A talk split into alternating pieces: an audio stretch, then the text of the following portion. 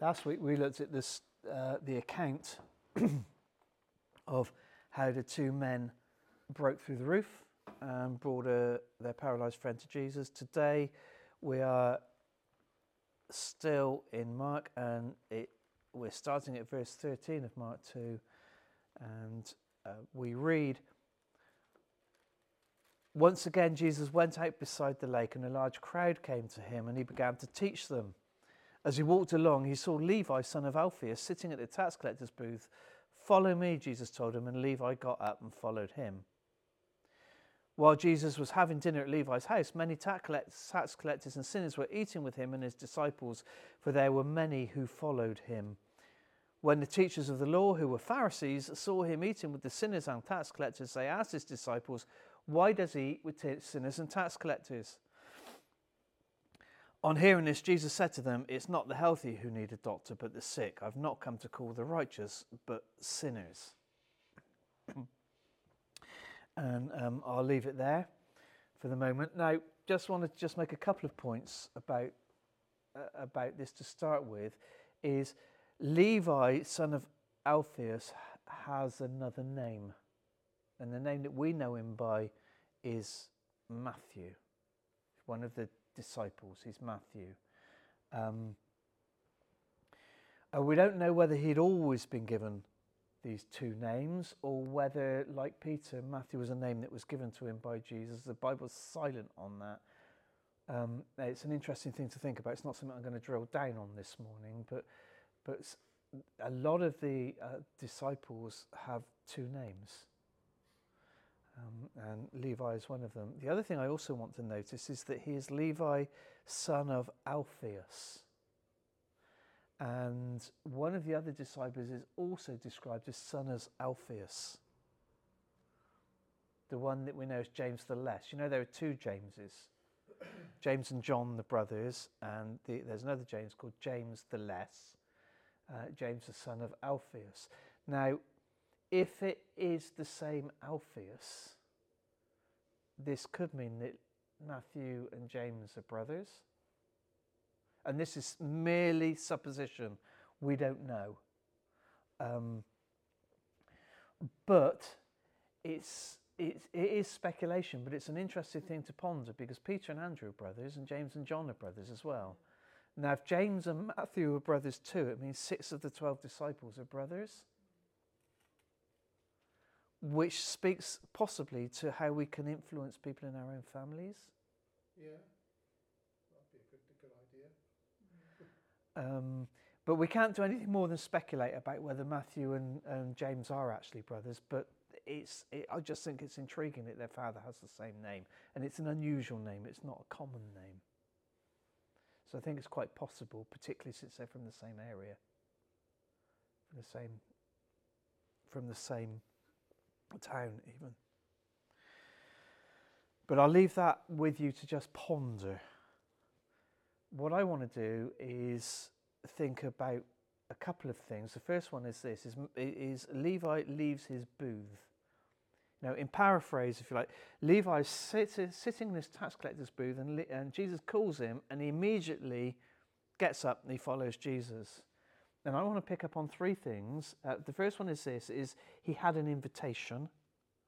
The second thing is he left the old life behind, and the third thing is is he didn't hesitate.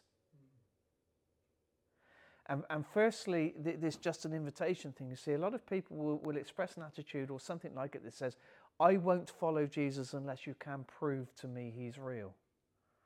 And I talked about that a little last week. And setting aside what they mean by proof, and what kind of proof they're talking about and exactly how much proof they're talking about and how much proof is enough proof. Richard Dawkins was, was asked, um, and he's cha- he changed his, his, um, his stance on it, but uh, yeah, a number of years ago he was asked, how much proof would you need to, to know that, that, that God is God? And he said, I'd need the stars to realign themselves to say, Richard, believe me, I'm God. And he's drawn back from that now. He said, I wouldn't believe that anymore. I just think I was mad. Yeah. So that even that's not enough proof for him. No. Um, but most people won't do something unless they have a convincing reason to do it. Um, convince me with some kind of physical sign, and that's what they mean by proof. And nothing has really changed since biblical times there. I mean, there's a couple of biblical examples. The first one is Gideon. So Gideon, Gideon is given a task by the angel to free his people uh, from the hands of the Midianites, and what does he do? He lays a fleece on the ground, um, and he says to the angel, If there's dew on the fleece in the morning, but the ground is dry, I'll know it's God calling me to do this. So he puts the fleece out, and, and sure enough, that's what happens. And then what does he do? The opposite. He says, uh, Well, actually, that's not enough proof. now, I'm going to put it out again, and this time it's got to be the other way around. The invitation or the instruction isn't enough for Gideon. He needs the proof, if you like. Now, the Bible does say in Malachi, God says, Test me in this. And Gideon tested God, didn't he? But, but Gideon's test was a test of a lack of faith. The test that Malachi is calling us to give God is a test of faith. That makes sense. Um, G- uh, uh, Jesus is asked by uh, Pharisees and teachers of the law for a sign, and he talks about. He says. Uh, he says. A wicked and adulterous generation asks for a sign, and no sign will be given it other than the sign of Jonah. And, and, and uh, Jesus is raised from the dead, isn't he? And, and he, he, one of the disciples isn't there. Thomas. And Thomas says, I won't believe unless I see him and touch him. Okay? And Jesus says to Thomas, Touch my hands and believe me. All right? And he says to Thomas, Because you have seen me, you have believed. Blessed are those who have not seen me and have yet believed. Interestingly, I think that the disciples all met with the risen Jesus and they didn't believe either. So actually, Thomas required less proof than they did because they did meet with him and they did see him, and still they didn't believe. Thomas said, I'm not going to believe unless I see him. He sees him and then he believes. So, in a sense, Thomas has had more faith than the disciples did, which I think is interesting. And if you read the account of the feeding of the 5,000, um, which is with the, with the exception of Jesus' death and resurrection, it's the only miracle that appears in all four Gospels.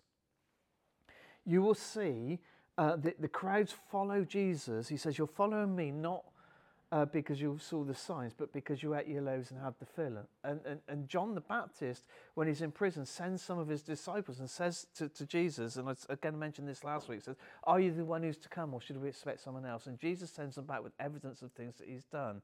And they're both examples of where someone needs some kind of proof, some, something tangible before they will follow the Lord.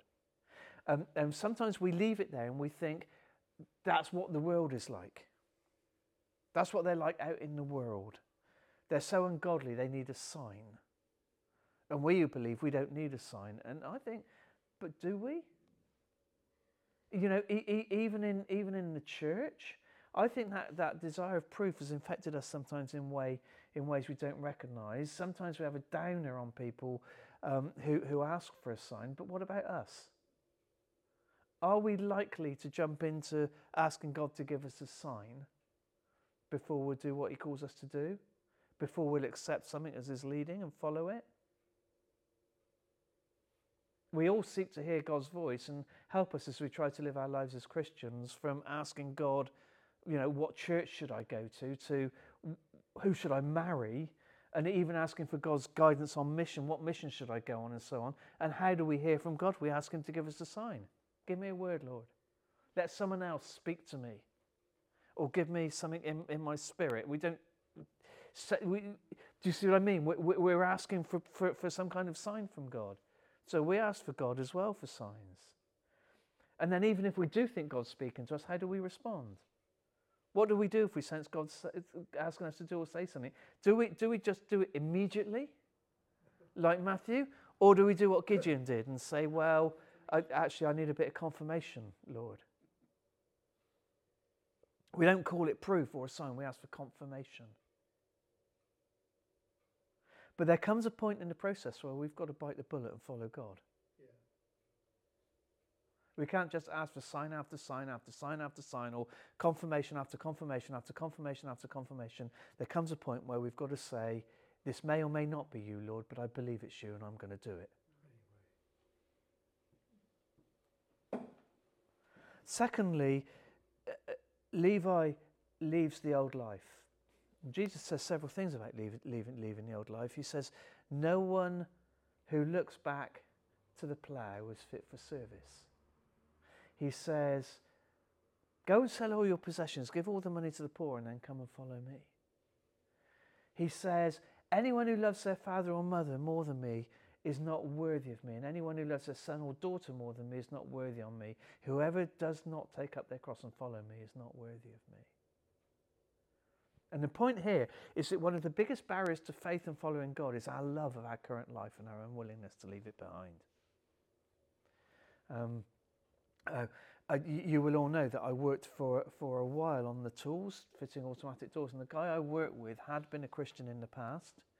Um, and he'd, he'd been one of those Christians that I really looked up to, and, and I re- he's, he was older, about 10 years or so older than me, and he's really, really gentle, gentle guy, and I really looked up to him. But he'd fallen away from the Lord. He drifted away from church, and he drifted away from Jesus, and he was living a life which w- he didn't go to church anymore. And I was working with him, um, and he said to me, he said, he said to me at one point in time, said, "I'm not going to become a Christian again." I, I, I recall him saying to me on one occasion, he said, "Look." I know that following Jesus is the right thing to do, and I know that I should do it. The problem is this I know that there are certain things in my life that being a Christian means I'm going to have to give these things up, and I don't want to give them up. So I don't want to. Now, there was an integrity in what he said there. At least he recognized it. Um, he understood that to authentically follow Jesus, there are things which we enjoy that are incompatible with our faith that we have to leave behind certain habits, certain attitudes, certain actions, certain things in our lifestyles which we have to get rid of. And many people, like the guy I work with, they're not willing to pay the price of peace with God. The good news, actually, is that he did come back to the Lord. And he's now a regular and committed member of a church north of Bristol. So he did ultimately follow through. And I think part of the reason for that is the integrity that was in his spirit. So when God touched him, he he was willing to follow. But Paul was in that place, wasn't he? He was confronted by the Saviour, and the choice he made was to pay the price. This man is my servant. I will show him how much he must suffer for my name. He knew there's a price he's going to have to pay, and he, he, was willing to pay it. But looking back on all the things he used to do, the type of person he used to be, he said, I was a, a Pharisee of Pharisees, a Hebrew of Hebrews, of the tribe of Benjamin, and as to the law, faultless, and all this kind of stuff. And he says, But whatever were gains to me, I consider them loss for the sake of Christ. I consider everything a loss. Um, uh, because of the surpassing worth of knowing Jesus Christ as my Lord, for whose sake I've lost all things, I consider them garbage that I might gain Christ. We're called to leave our old lives behind. And sometimes we drag the old life into our new life in the same way that a married couple drags tin cans on the back of their car from their single life into their married life. And then there's an immediately there. Levi didn't hesitate to follow Jesus. Interestingly, the people who hesitated in the Gospels are those who had something to lose either materially or in terms of social standing. So, for example, the rich young man who came to Jesus and asked what he must do to be saved had too strong a love of his wealth. It says he went away sad. And then we got description of, of people who come to the Lord. Jesus says, um, so in Luke 9, for example, Jesus says to a man, Follow me. And he says, Lord, please let me first go and bury my father. And Jesus says, Let the dead bury their own dead, but you go and proclaim the kingdom of God. And then another one said, I'll follow you, Lord, but first let me go back and say goodbye to my family. And Jesus said, No one who puts a hand back to the plough and looks back is fit for, for, for service in the kingdom of God. Uh, there's a film, it's called Almost an Angel. It's a secular film. It's got Paul Hogan in it. Um, and he plays a man who dies and is sent back as an angel to do good works, So it's a second chance of being good. It's actually quite a good film. It's ridiculous in many re- in many ways because angels are not dead people who get sent back to do good deeds, and, and heaven isn't how it's portrayed, and God doesn't look like Charlton Heston. and and it and and it and it makes a number of interesting comments on faith, the church, and spirituality in general. But one thing which his character says at one point when he's talking to God, in the scene he's talking to God, he said, "I was," he said, "I was planning to get really religious just before I died." and that's what a lot of people think. Is they think they think they're going to have time at the end of their life to get religious just before they die to kind of like buy the insurance policy in the last week of their life so that they get in, live their life the way they want now, and then because they don't want to give up the lives they have. But the weakness of that is no one knows when they're going to die. Precisely. And uh, I think it was Augustine said in the third century, it's never too early to come to Christ, but at any moment it could be too late. There will come a time when it is too late to follow God, even though Scripture tells us God is not slow in keeping his promise, as some understand slowness. The very next verse in that, that's uh, 2 Peter 3, verse 9. Um, God is not slow in keeping his promises, some understand slowness. Instead, he is patient with you, wanting everyone to come to eternal life. 2 Peter, just after Hebrews, he, Hebrews, James 1 Peter, 2 Peter. Uh, 2 Peter 3, verse 9. Do you know what 2 Peter 3, verse 10 says? The verse immediately following. The day of the Lord will come like a thief. The heavens will disappear like a roar. The elements will be destroyed by fire, and the earth and everything and it will be laid bare. So God's not impatient. He wants everyone to come to eternal life. But the very next verse says, The day of the Lord is going to come at a time when you don't expect it. Second thing I want to think about Levi here is, is he threw, he threw a party. He had a party for all his friends, and eating food together is something really significant for people, isn't it? Sharing meals lies at the heart of what it means to be friends, to be in fellowship with one another. Um, so I developed that point earlier when, when we were earlier in my. So this is going to serve as kind of like a refresher of sorts, but it isn't without reason that food plays a significant role in the establishment of the early church. Acts 2:42 to 46 says they devoted themselves to the fellowship, the apostles' teaching, to the fellowship, to the breaking of bread, and to prayer. And, and there is some discussion as to whether or not this phrase "to the breaking of bread" refers to normal fellowship meals or communion. Uh, You know, and, and I'm not going to get into into whether it means one or the other. I don't actually see any reason why it can't actually mean both. Um, but the, but they, they, they clearly ate together. Paul speaks of coming together for a meal. In 1 Corinthians, when he's talking about communion, um, he's actually talking about when they come together for meals and stuff as well, in fellowship meals. Um, and he corrects some wrong practices in that. And in Jude, um, he talks about eating together, people eating together. And in Jude, it, it, it, they, they're called love feasts. Now, hospitality is connected to love, isn't it? Love must be sincere, hate what is evil, cling to what is good, be devoted one to another in love, honour and serve one another above yourselves, never be lacking in zeal, keep your spiritual fervour, serving the Lord, be joyful in hope, patient in affliction, faithful in prayer, share with the Lord's people with, who are in need, practice hospitality. In the context of love must be sincere, there is this command to practice hospitality. Um, and Peter does the same thing in 1 Peter 4, verses 8 and 10, he says, Above all, love each other deeply because love covers a multitude of sins. Offer hospitalities to one another without grumbling. And then he goes on to talk about use whatever gifts God's given you. So he, he hints that hospitality could actually be a spiritual gift.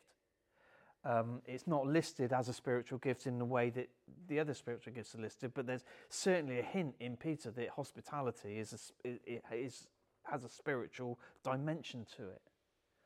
And hospitality is more than about just eating, but it does include eating. Hospitality and eating together are, are an expression of love. And I would argue that they're one of the most underutilized tools for building fellowship and sharing faith. And I, I would suggest that if hospitality is a gift, it is one of the least valued gifts there is. I think if, if, if we can pray, cry out to God that God give us the gift of hospitality and give us the gift of encouragement, those two gifts alone, we would transform the church if we, if we showed those in abundance. as feasting as a celebration. Why was Levi throwing this party? Because he met Jesus and he wanted to show everybody Jesus. He wanted to share, was celebrating it. And I, I don't know if you've, if you've noticed this, but I think every wedding I've ever been at has had what they call a reception or a wedding breakfast. Every wedding I've ever been to has some kind of meal laid on. Why is that? Why is it that when you have a birthday party, people feel obliged to bring food? They'll put on a buffet. Why is it that in pretty much every culture on earth, celebrating something is accompanied by food and eating together? See, we can't help it. We all do it. All cultures all over the world do it. You have a celebration, a wedding feast or a wedding or, or some kind of celebration and food is laid on. And pretty much the first thing Levi did after meeting Jesus was throw a feast for people. I think it's likely he was celebrating. He'd met Jesus, his life had changed, and he wanted to celebrate and tell his friends. The ultimate celebration, of course, is the final one, the one which we will attend yeah. in heaven. And it will be a feast without, without reckon. It will be beyond our imaginations. And uh, the image of heaven, which, which television and film most frequently presents, is as ridiculous as you can possibly imagine, isn't it? I kind of alluded to it when I was talking about um, um, Almost an Angel just now, but almost every film I've ever seen which portrays heaven in some way has um, soft, kind of ethereal womb music, It's white, there's like clouds everywhere and everyone's walking around in white suits being really quiet and nice to each other. It's kind of this bland, colourless, ethereal place with hearts playing in the background. And there's little or no atmosphere. Christians don't see heaven like that, do they? The most common metaphor for heaven I hear Christians use is that of worship. That heaven is going to be like um, the most wonderful worship service we've ever attended. But the most common picture the New Testament paints and the one that Jesus painted is not of a worship service, it is as a feast. The marriage supper of the Lamb is a celebratory feast, a party, and that's not bland or colourless. The great banquet describes heaven as a great feast and the king as God sending out an invitation to everyone who will come. The parable of the wise and foolish virgins are, are to prepare for a banquet Revelation eh, 19, verse 9 itself, is the angel says to me, Write this Blessed are those who are invited to the wedding supper of the Lamb. And then he added, These are the true words of God. Isaiah describes being in the presence of God as, be, as feasting. It says, On this mountain, Isaiah 25, on this mountain, the Lord Almighty will prepare a rich, a feast of rich food for all peoples, a banquet of aged wine and the best of meats and the finest of wines. Luke 13 says that people will come from east and west and north and south and they will take their place at the feast in the kingdom of God. Psalm 23 You pair, prepare a table before me in the presence of my enemies. Even Revelation 3:20 Behold I stand at the door and knock if anyone hears my voice and opens the door I will come in and eat with that person and he with me. Jesus describes rejoicing in heaven whenever a sinner comes to repentance. Our eternity is going to be a blast. It's, amazing. it's not going to be some kind of miserable Bible study for eternity. and the great news is this everyone's invited. Come to the feast. You're all invited.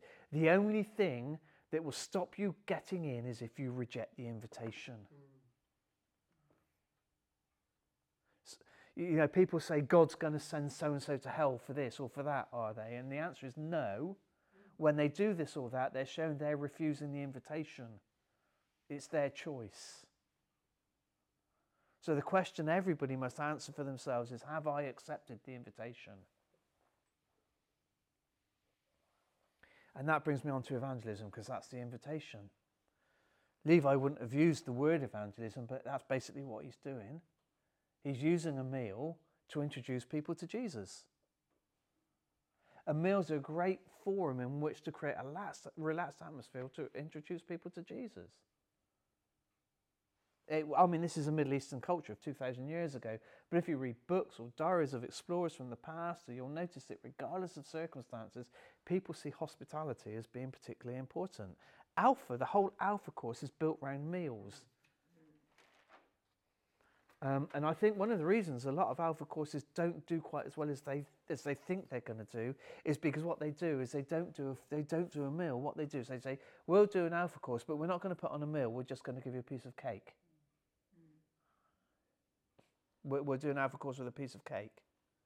No, it needs to be a meal. It needs to be a proper meal. We need to sit round the table and eat round a meal, eat together. And I think a lot of the reason a lot of alpha courses really really aren't as as good as people think they're going to be is because they don't follow this pattern. The most effective alpha courses are. And then just a, f- a few short points as to as to what this meal is. His first thing is it was at Levi's home. Oh, we're very small in number today, and in, in some regards, given the temperature in this room, we might have been better off meeting in someone's home where it would have been warmer. Mm. Um, but we seem to think that the best place to share the gospel is on the streets or in some kind of arena somewhere. The truth is this the home. The small personal acts of hospitality and kindness that we give to one another in the home are, are the best places for the gospel to be most powerfully presented. When we invite people into our homes, we're showing them honour. We're also making ourselves vulnerable to them. We talk about shutting the front door, shutting the world out, but when you welcome people into your home, it goes against that impulse and lets them in. Your home is the most effective tool of evangelism you can have. If you want a better chance of reaching friends, work colleagues, neighbours uh, with the gospel, the best thing you can be is hospitable and friendly. You'll get much more response from people if you invite them to a meal than if you preach at them, or if you argue with them, or if you criticize them. Don't underestimate the importance of your home in, the in your arsenal of ministry and proclamation. That's not to say we shouldn't understand the gospel. That's not to say we shouldn't know why we believe what we believe so that when people ask us the questions, we're able to give them an answer like the, the 1 Peter 3.15 stuff. But don't underestimate the value of your home. And it was, Levi, it was Levi's home. Um, it, we often seem to think that the only way you can do evangelism is to go. And I've heard people say things like, Jesus didn't tell us to ask people to come, He called us to go. Go into all the world and proclaim the good news to all creation and those kind of things. Um, and, uh, uh and, and, I'm, and I'm not belittling the Great Commission, which clearly does tell us to go. And there are good reasons why we should go. But when we go, quite frequently, when we go, we think about going to another culture or to another land. And when you do that, the likelihood is, is you won't know the people you're going to. You may not know their culture. You may not know their language, and you will you will spend a lot of time learning those things in order to go to proclaim the gospel more effectively. The Bible does command us to go into all the world, but in our rush to go, many of us neglect the mission field on our doorstep. There are unbelievers in our families, in our neighbourhood, and in our workplace, and they all need to hear the gospel. And the gospel writer doesn't actually say that they were his friends. It says, while Jesus was having dinner at Levi's house, many tax collectors and, sinners and disciples, many, many, sinners were eating with him. Um, doesn't say they were his friends, but given the reputation of the, of the tax collectors, I think it's almost certain they were his friends.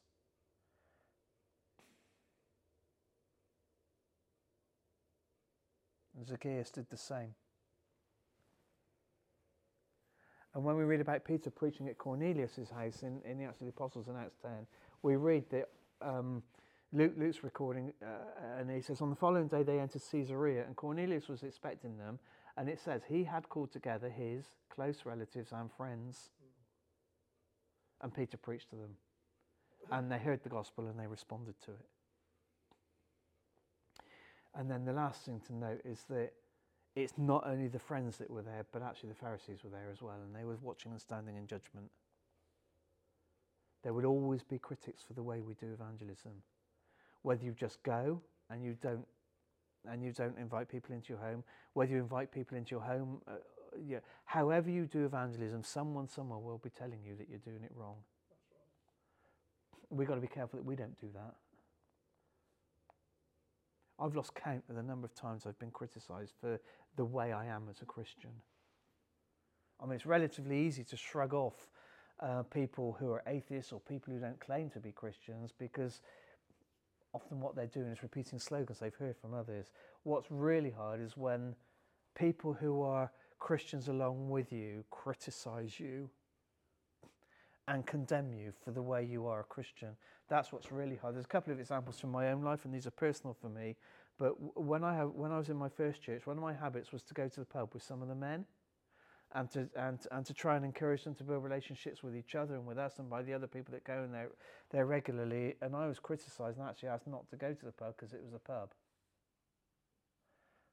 I was inc- I was accused of encouraging them to get drunk. Um, and actually, my job was threatened. I was told, "We will sack you if you don't stop." And then in another church, Wendy and I, um, we're quite open people. I don't know if you've noticed that, but we quite often tell you, you know, how we're feeling and, and, and the struggles we have. Um, and some of the other church leaders uh, told us that um, we shouldn't be doing that, that we were leaders, that we shouldn't show weakness.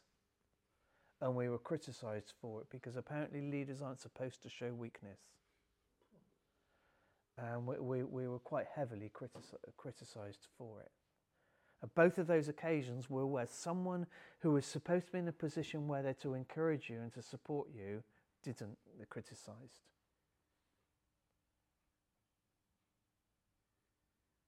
We need to share the gospel with people. We all need the gospel. And actually, the one place you should find Jesus is in a church. Mm. In fact, if you can't find Jesus in a church, sh- it shouldn't be meeting there. But many people, eh, millions of people in the UK alone, won't ever meet Jesus unless we share the gospel with them, and millions of them won't go. They won't darken the doors of a church. There are millions of sick people in our nation who don't know where the physician is.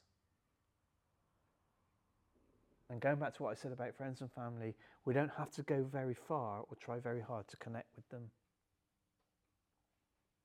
How will they hear unless we tell them? Paul says that. How will they understand unless we tell them in a way that they can understand? If, if their ears are closed because of some something that we are doing, which is caused them to think all Christians are hypocrites, I'm not going to listen to what a Christian says. How will they hear it? Looking around at culture generally around us, do we really think people understand the gospel? Oh, if you watch the news and you watch the news presenters, do these news presenters really understand the gospel? I think Christians get prejudged and misjudged far more frequently than understood and disagreed with. And as an aside, we need to note that when someone prejudges you, they're the ones that are judgmental and prejudiced.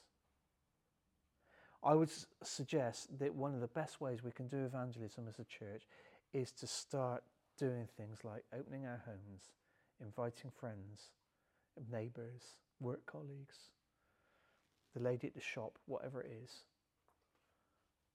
I said about stop cutting our meeting programs in half last week, didn't I? For evangelism. Now, we don't have a huge meeting program because we're not a huge church. Um, but I'm going to make more of an effort this year to try and meet with people who don't believe so that I might share my faith with them. And we'll try and do it around a meal table.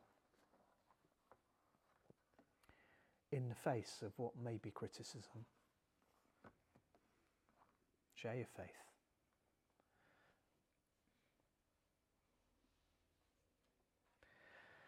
Well, thank you for listening. You. And I didn't say amen at the end like I usually do.